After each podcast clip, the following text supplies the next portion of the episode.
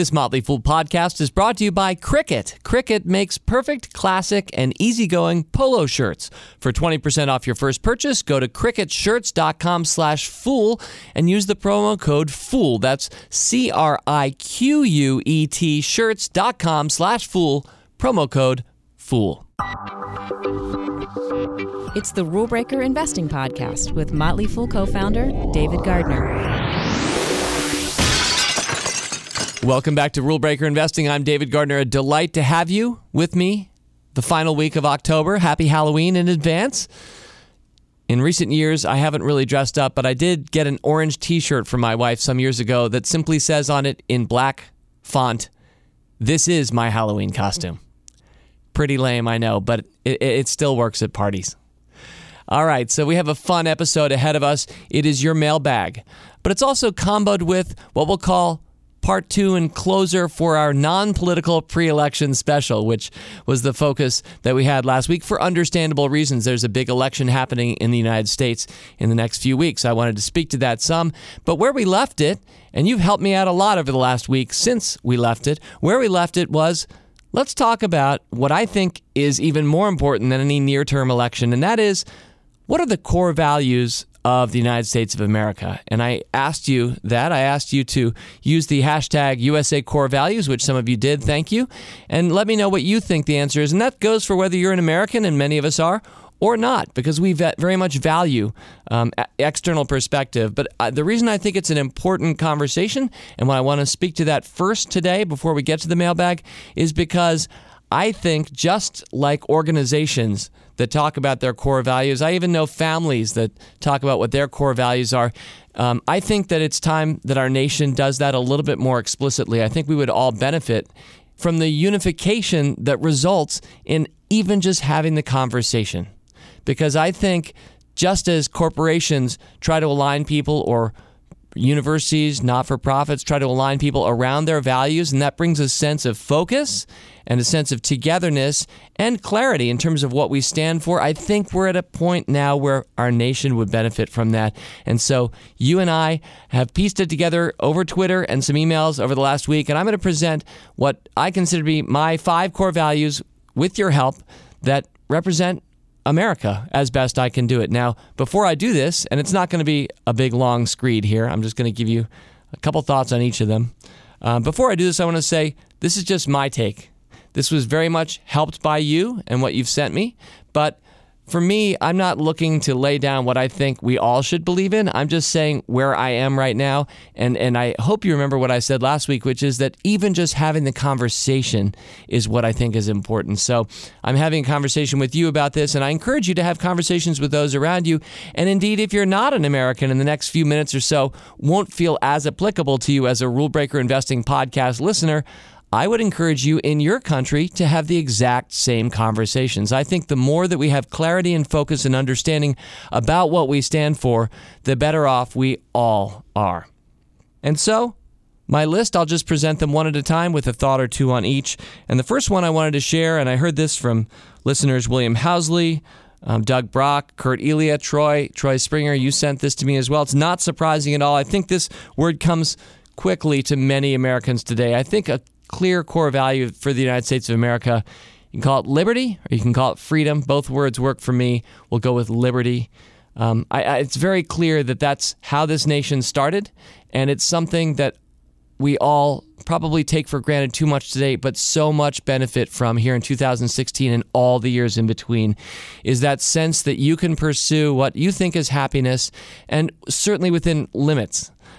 For example, you need to do so legally, but you can do and say what you will. In fact, one of the most disruptive innovations of the last few centuries, I think, is freedom of speech. That is still so radical, looked at with the background of history, but even just looked at in the present day today. So many people, so many places can't say what they think, and that's something that's so important and powerful for the United States of America. So liberty and freedom have many other roles that they play in our lives. I'm not going to speak too long to this. I'm just going to say, for me, that was probably the proverbial no-brainer when you're thinking about what America's core values are. In fact, for Bill Housley, who dropped me a note, he said a little bit. I want to read what he said. He said, freedom. We are free to be religious or not. We can even change our beliefs. In many other nations, people are required to carry identity cards stating their religion and ethnic identity. He went on to say, we're free to travel and work from any of our 50 states and territories. I have friends in another nation who cannot travel 10 miles from their home to visit family who live on the other side of a wall. And Bill went on, number 3, we are free to speak our disagreements. And I'll just conclude his excerpt with his closing line here, which was, yet why can't we be more kind when we do so? All right, freedom, liberty, number 1. Number two for me, I'm going to go with the word enterprise. A few of you used it, and it comes quickly to my mind because it reminds me of businesses that so much make up American society and have for a few centuries. Whether small businesses or large ones, each of them its own undertaking by an entrepreneur or entrepreneurs, people who saw something difficult, took up the challenge, and went on to create lots of value for their customers, for their employees, for their shareholders. Part of being enterprising is being willing to take risk. I'm not going to say that's a uniquely American trait. That would be arrogant. But I'm going to say this. It is a very American trait. In fact, I was invited to speak in the UK about 15 years ago by the U.S. ambassador to Britain at the time. I was at a conference in London, and I was there representing American entrepreneurs, and the topic was why Americans let themselves fail and why others, in this case Britain, won't. So nobody really aspires when they create a business to fail. I'm happy to say the one business I've created has not so far, and 23 years later, but the British were envious of our ability to fail and restart here in the United States. And I'm going to assume things have loosened up a little bit in Britain, but maybe for my British rule breaker listeners, you know this, that it's really devastating to somebody's reputation, and you can be sued for failure in a way that makes it very hard to take real risk and to go back again after failing in the UK. Again, that may or may not be still as accurate in 2016 as it was in around the year 2000 when I was at that conference, but I think it was really telling that they were having American entrepreneurs in talking about the importance of being able to fail and taking risk. And so I think so many good things have come from our willingness as a nation to take risk, especially when so many other people, it's hard for them, or nations, it's very hard for them to do that. I do want to say before I go on to number 3 that I also love that the word enterprise is, of course, a Star Trek reference as well. That, too, is very American. Number three is justice, being fair. We can look back on our country and we can see times in which we were not just as a nation with our laws, how we treated people.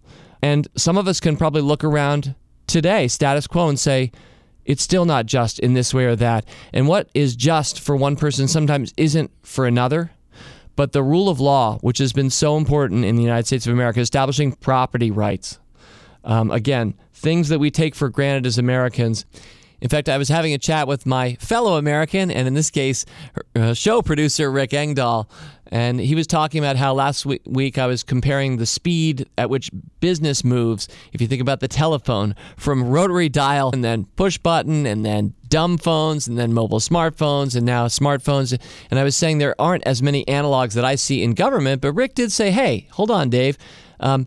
We had Jim Crow laws at one point, and now we have Barack Obama in the White House. So there has been rapid progress as well in various aspects, and I certainly think that plays into justice. You know, when I looked at the Marine Corps leadership traits, the first one listed in the book Tie-Ins for Life that I referenced a couple months ago, the very first one is justice. Justice defined as the practice of being fair and consistent. A just person gives consideration to each side of a situation and bases rewards or punishments on merit. So justice is a wide, deep word. Again, it means different things to different people. Some of us think one person's just is another person's unjust. It's an ongoing conversation. It's one of those aspirational values as well.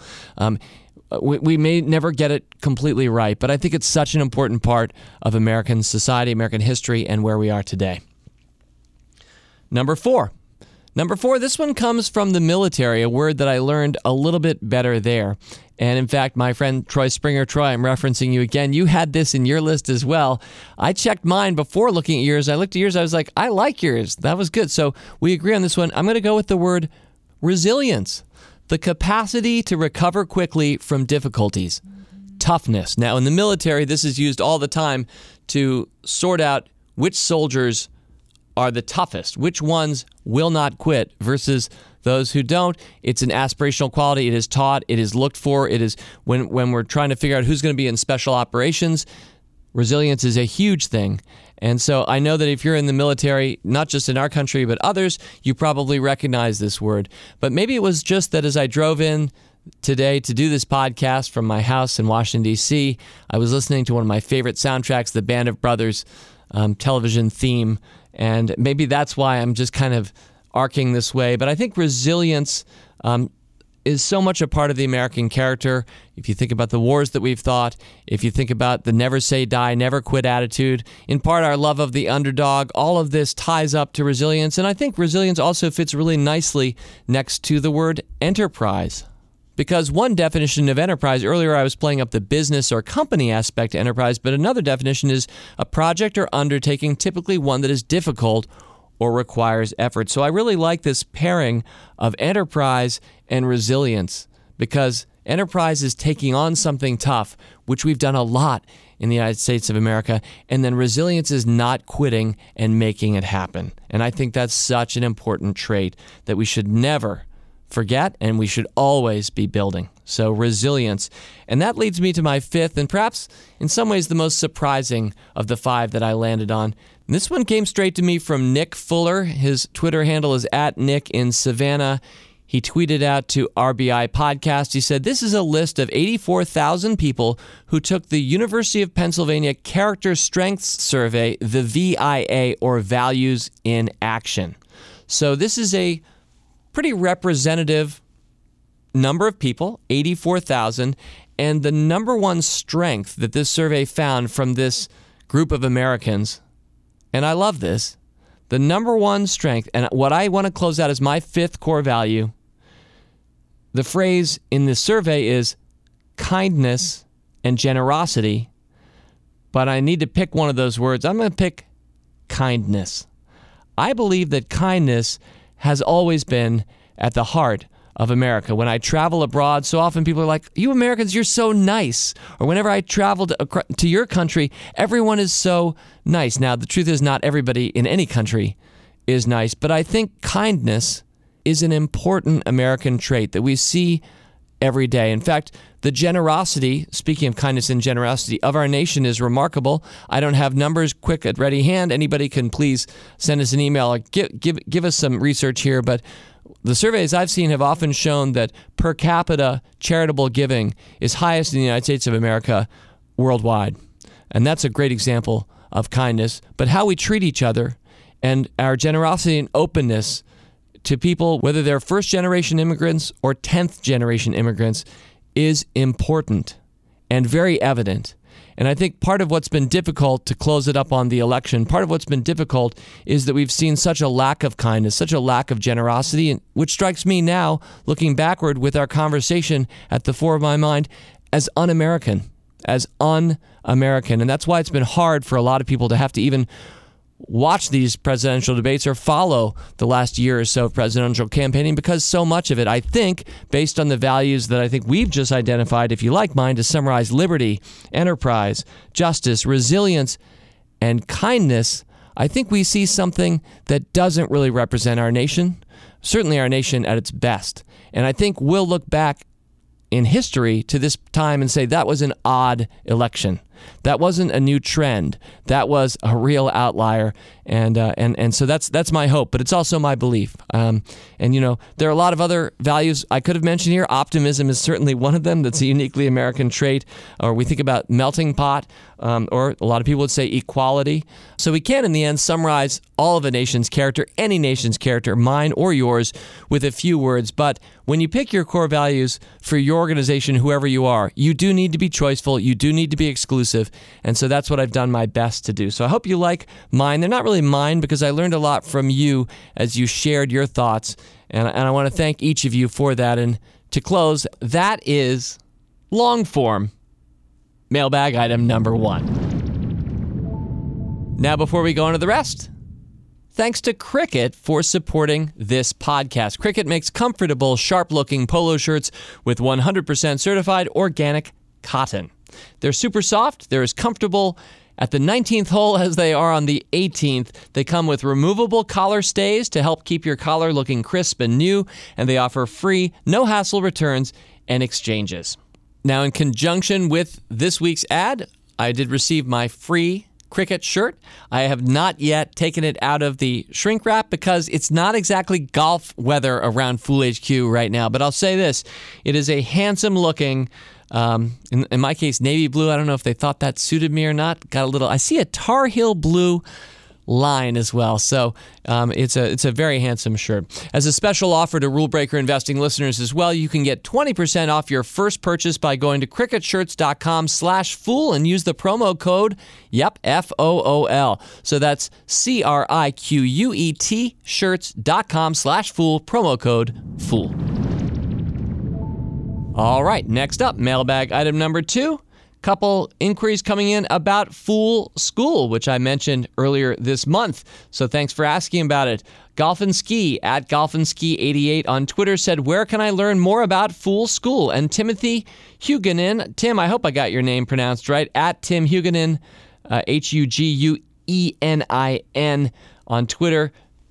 Tim, you said, "Glad to hear about Fool School. Hope you guys are still doing this when I have kids." And thank you very much. So just a quick answer on this one. Fool School is our brand new initiative here at The Motley Fool to welcome in kids, K to 12 generally.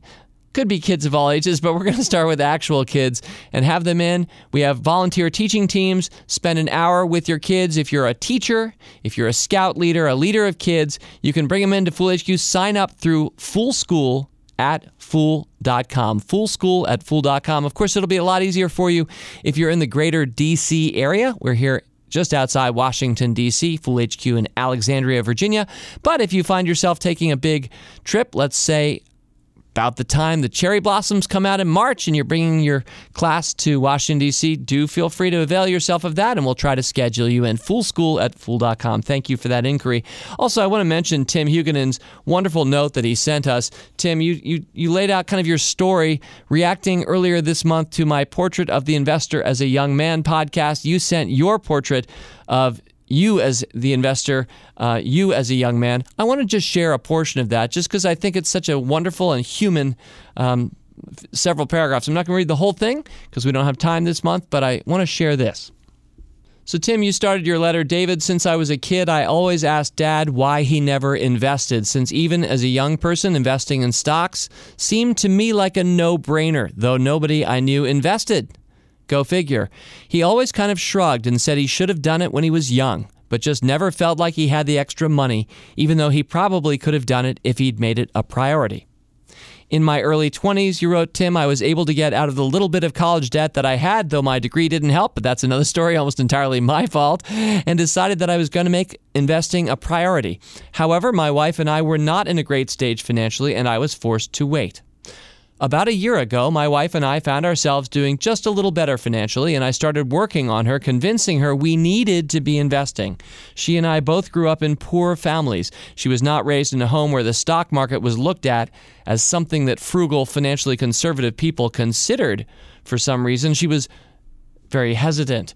The book lover in you will be jealous to hear that our small town, Pinedale, Wyoming, has a recycling center in which is a giant bin marked, quote, bound books, end quote. People who are finished reading books and don't wish to keep them will throw them all in this bin.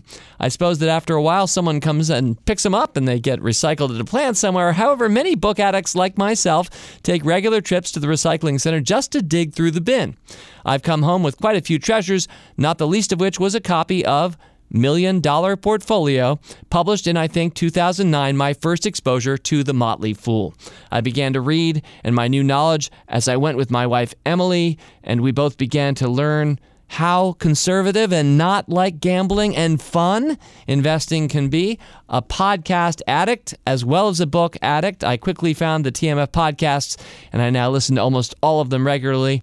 I've listened to every Rule Breakers episode since I started, except a few of the most recent, which I plan on catching up to soon. You went on from there. I'll just read one more paragraph. It keeps going. It's great. Thank you, Tim. You said, not long after I found that book, TMF offered an insanely discounted introductory price to a year of Rule Breakers premium service. I think it was something like $40 for a whole year. I knew I couldn't afford the normal prices for your premium services, but since $40 was less than a tank of gas, I figured it couldn't hurt much to try, so I was able to be a true premium service fool for the past year, along with listening to your free podcasts. Well, Tim, thanks a lot. I think each of us can take something different, probably more than one thing from what you just shared. What I particularly appreciate is how the background that you came from didn't lend itself to be a place where you would think, yeah, the stock market makes sense for me. We should do that. But for whatever reason, something special inside you recognized the benefit. You started by asking your dad, and then you just started to take action yourself. Sounds like your wife is along for the ride. I hope she's enthusiastic for the most part about it. But it sounds like even if she weren't, and not everyone's spouse is, but you would keep doing it anyway because you know it's the right and good thing to do over the long term. And yes, the earlier we start, and I know I'm speaking to a younger man, a man far younger than I am, the earlier we start, the better off things are 10, 20, 30 plus years later. So a big thing that we're doing at The Motley Fool, and this is part of the reason we have Fool School now, is to get people going as early as possible. It's a real mandate for us, and I don't mean for us here at The Fool. I mean for all of us as investors and earthlings. Tim, thanks a lot for a great note. All right, mailbag item number 3. This one came to us from James Thomas by email. James, you know when you start this way, I'm going to include it on a mailbag through Rule Breaker Investing because you start with the phrase, as a fellow baseball fan. But this is not going to be about baseball. This is going to be about investing. So, as a fellow baseball fan, you began, I was hoping if I could hear your thoughts on an interesting quote from the most interesting man in baseball, copyright Dos Equis, and you're saying that that's Joe Madden. Now, Joe Madden, for those who don't know, is the manager of the Chicago Cubs. The Cubs right now are playing for the World Championship here in the American World Series. So, going on back to your letter, after Game 1 of the National League Championship Series just concluded, Madden was asked about the Dodgers' decision at the time to load the bases that eventually led to a pinch-hit grand slam to win the game. Madden said that he would have done the exact same thing if he were on the Dodgers, saying just because it doesn't work out doesn't mean it wasn't the right thing to do. I'm going to read that quote again. Just because it didn't work out doesn't mean it wasn't the right thing to do. That quote is a refreshing train of thought. You go on to say, for me, since our collective mindset seems to be to only focus on the results and not the process and punish or praise accordingly. Could you give any examples, you conclude, of a situation you or fellow fools had where you had a similar situation from your stock picks or life in general? Thanks for the great podcast. Loyal listener since day one. Go Cubs and fool on. Sincerely, James Thomas. Thank you, James. I agree, by the way. Go Cubs. I tweeted this out, and I realized not everybody cares about baseball nearly as much as James and I do, but I tweeted out for those who do care about baseball, that the run differentials, again, I talked about this in a past podcast, but teams want to score more than they give up over the course of a season. That's how most sports work, soccer, football, etc. And if all of Major League Baseball was in a single division, all of the teams, based on how many runs they scored versus how many they gave up, the Chicago Cubs would have finished 11 games ahead of every other team in Major League Baseball. So that's why I'm pulling for the Cubs. They really are clearly the best, by far the best team. All right, but you've asked a great question. Ultimately, James, this is like the process versus results question. This is a classic tension, and I always view it as a spectrum. On one far end of the spectrum is the concept of just process, getting your process right, constantly being attuned to process, building process, making sure that you're obeying process, evolving the process where necessary, process. And the theory then is, if you get that right, everything else good should flow from there.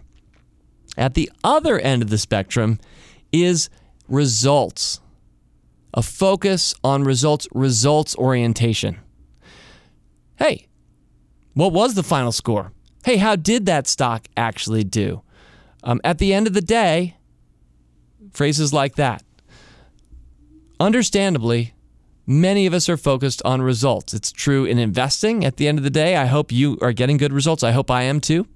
It's true for sports fans. It's true for commitments that we make in life. People are understandably, lots of business people, salespeople, focused on results.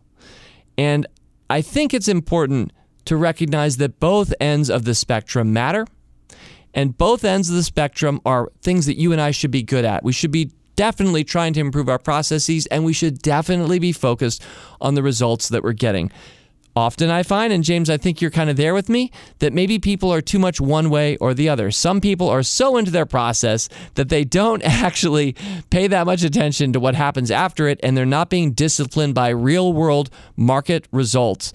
Real-world results that would help them see how they need to improve their process. On the other hand, there are some people who only care about results and flat-out luck that engendered those results or non-sustainable activities that generated those results. To hell or high water with that, the thinking goes, it's all about the results. So I hope you can see that I believe that both ends of the spectrum are really important. And like a lot of things, I think Aristotle helped us to see we need to find the golden mean. We need to find that line somewhere in the spectrum, given whatever particular context we're talking about here, which is the appropriate place to place our focus, the golden mean. Sometimes you do need to be all about your process, and sometimes you need to be all about your results, not your process. And then, of course, sometimes we need to figure out where the balance is. To give an investing example, I'll just give one quick story. And it's a stock story, and the year was 2006. Hurricane Katrina had hit horrifically in 2005, and I decided that I was hearing too much talk at the time about how, 2005 was bad and 2006 probably will be another really bad year.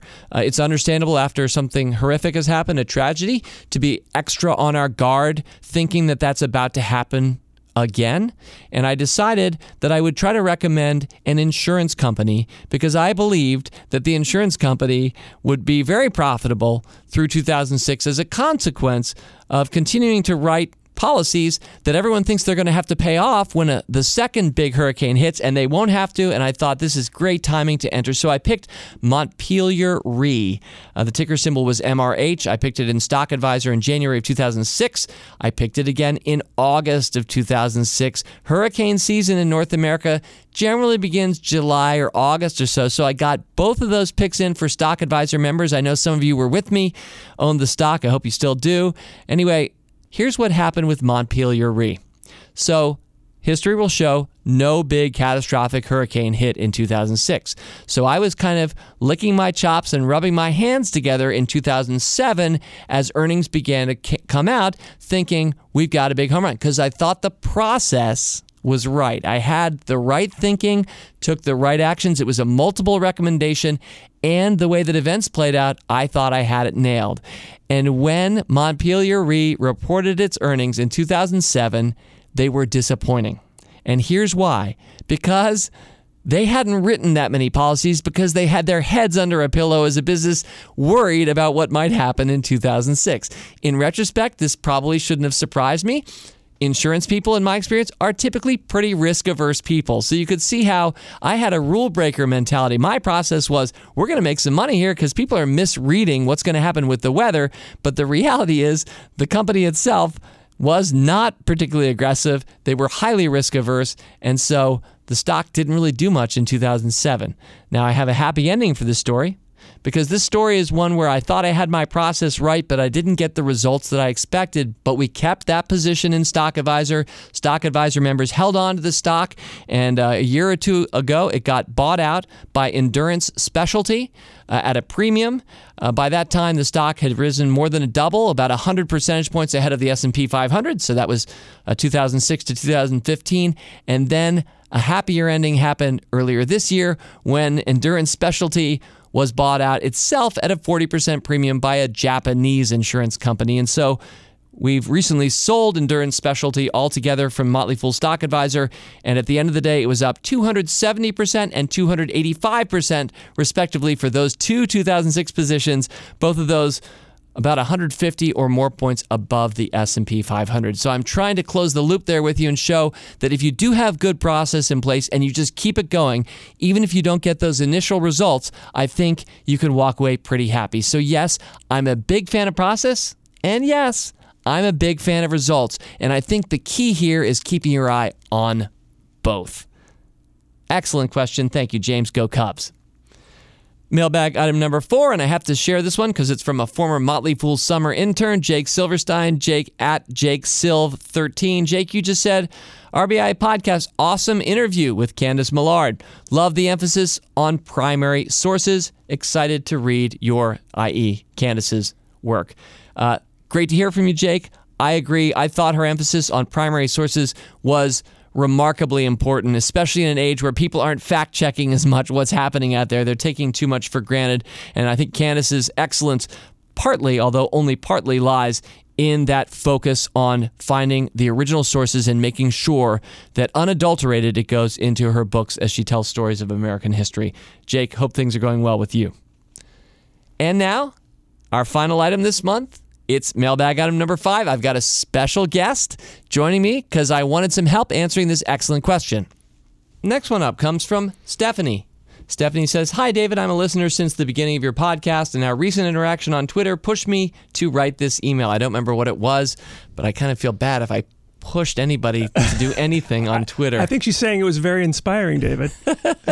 So, Stephanie, you're already hearing the voice of Robert Brokamp, who is making a cameo guest appearance on this week's Rule Breaker Investing for a very good reason, because I want Robert to speak to your question. I'm going to now present it. You said, Stephanie, I have a question that keeps popping up in my mind. I've never taken the time to ask. The question is, I'm in my 30s, and about to start a new job. From the beginning, I want to set up automatic investing for 15 to 20% of my income for retirement. Let me just say, smoking good percentage. Wow, that is remarkable. My plan, she goes on, is this. First, I will maximize my Roth IRA. Second, if my employer matches a part of my 401k contribution, which I would hope her employer would, I will do that up to their maximum match contribution. Beyond that, and here comes the question, Robert, beyond that, if they don't match or if there is still money left over, where should I put my remaining money? Are there any other post-tax options like the Roth IRA? Thanks, Stephanie says. Now, the reason we have Robert is because this is a great question for the Motley Fool Answers podcast, for Rule Your Retirement, and for something we'll talk about right after your answer, Robert, which is a new thing we're debuting here at the Motley Fool. But I'm absolutely delighted. Thank you for, I think I pulled you out of a meeting or something to just come and answer this question. It is my pleasure to be here, David. So what do you think of Stephanie's question? Well, first of all, let's take it piece by piece. And as you suggested, her savings rate is very good. Actually, for an article a couple of months ago, I did a survey of various studies that analyzed how much you should be saving at various points in your life. And for someone who is in their early 30s, saving 15 to 20% is great. They're going to be on track to retire in their mid-60s. And in that savings rate, you would include how much you're contributing to your accounts as well as any match you're receiving. Mm-hmm. So if you're going to put in 15 to 20% and you're going to match on top of that, pretty good. Good on ya. Right, exactly. Now, for the other part of your question, the conventional wisdom actually is if you're going to get a match from your employer, you start there first. You take full advantage of that match and then switch over to the Roth IRA. So get the match. It is a good idea then to go to the Roth IRA because the truth is, the average 401k plan is actually not very good. You don't have that many options. Often they're at least of middle expense, sometimes high expense. Mm. You can go to the Roth IRA that you open up with a discount broker. You have the options of many funds, many stocks, many ETFs at a low cost. So that's very smart to do as well. Very foolish. The contribution limit for a Roth IRA for someone of your age in 2016 is $5,500. Contribution limit for a 401k in 2016 is $18,000. So you can get a lot of money in there. You had mentioned asking about other tax-free options besides the Roth IRA. The 401k at your office might be a Roth. It might have that Roth option. So if you want lots of Roth assets, which is a great idea, especially if you are younger in a lower tax bracket today, then you can get $23,500 in Roth assets. Mm. That's a lot of money. You probably don't need to go beyond that. Now, if your 401k at work is just horrible. You maxed out the Roth. First of all, you need to sit down with your administrator, right? You do. I mean, have a heart-to-heart. You do. And there are a couple of, I think the most compelling thing you can say to people in your HR department to convince them to get a better 401k is that is, this is your retirement too. You're contributing to this plan as well. So we're all in this together. Let's see what we can do to make a better plan. If, however, you've either maxed out all those accounts or your 401k is so bad you don't want to put any more in it beyond the match, go to a regular taxable brokerage account and look for stocks that don't pay dividends because you don't want to have to pay taxes on the dividends every year until retirement, but that you're willing to hold on for years and years and years, hopefully decades. Because as long as you hold on for 10, 20 years, you never pay taxes on that.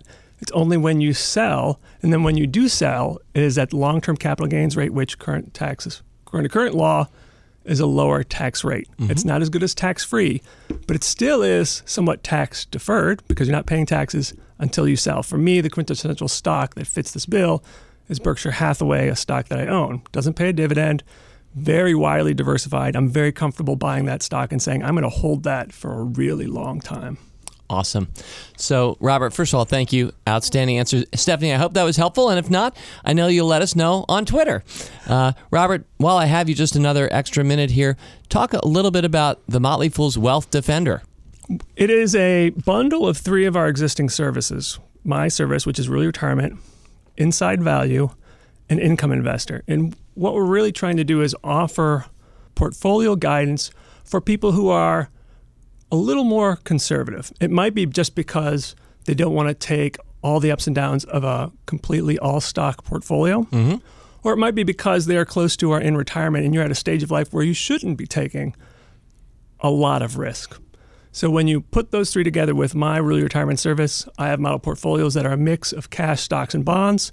So those already are a little more conservative than your all-stock portfolio. And then when you look at Income Investor, it is a service that provides dividend-paying stocks, recommendations for dividend-paying stocks, which historically have been a little less volatile in the overall stock market. Plus, because you're getting that income, it's sort of a more, it's not a guaranteed return, but it's a more predictable return. Indeed. Right. And then we have Inside Value, which picks value-oriented stocks, stocks that are selling at a price that the advisor estimates is below its intrinsic value, mm-hmm. and historically have been less volatile than the overall stock market. And a market-beating service as well, which right. is a wonderful aspect. Exactly. So, and so Wealth Defender is a new package that we're just offering as of this week, I think. Is yes, that right? Absolutely. All right, yep. Good.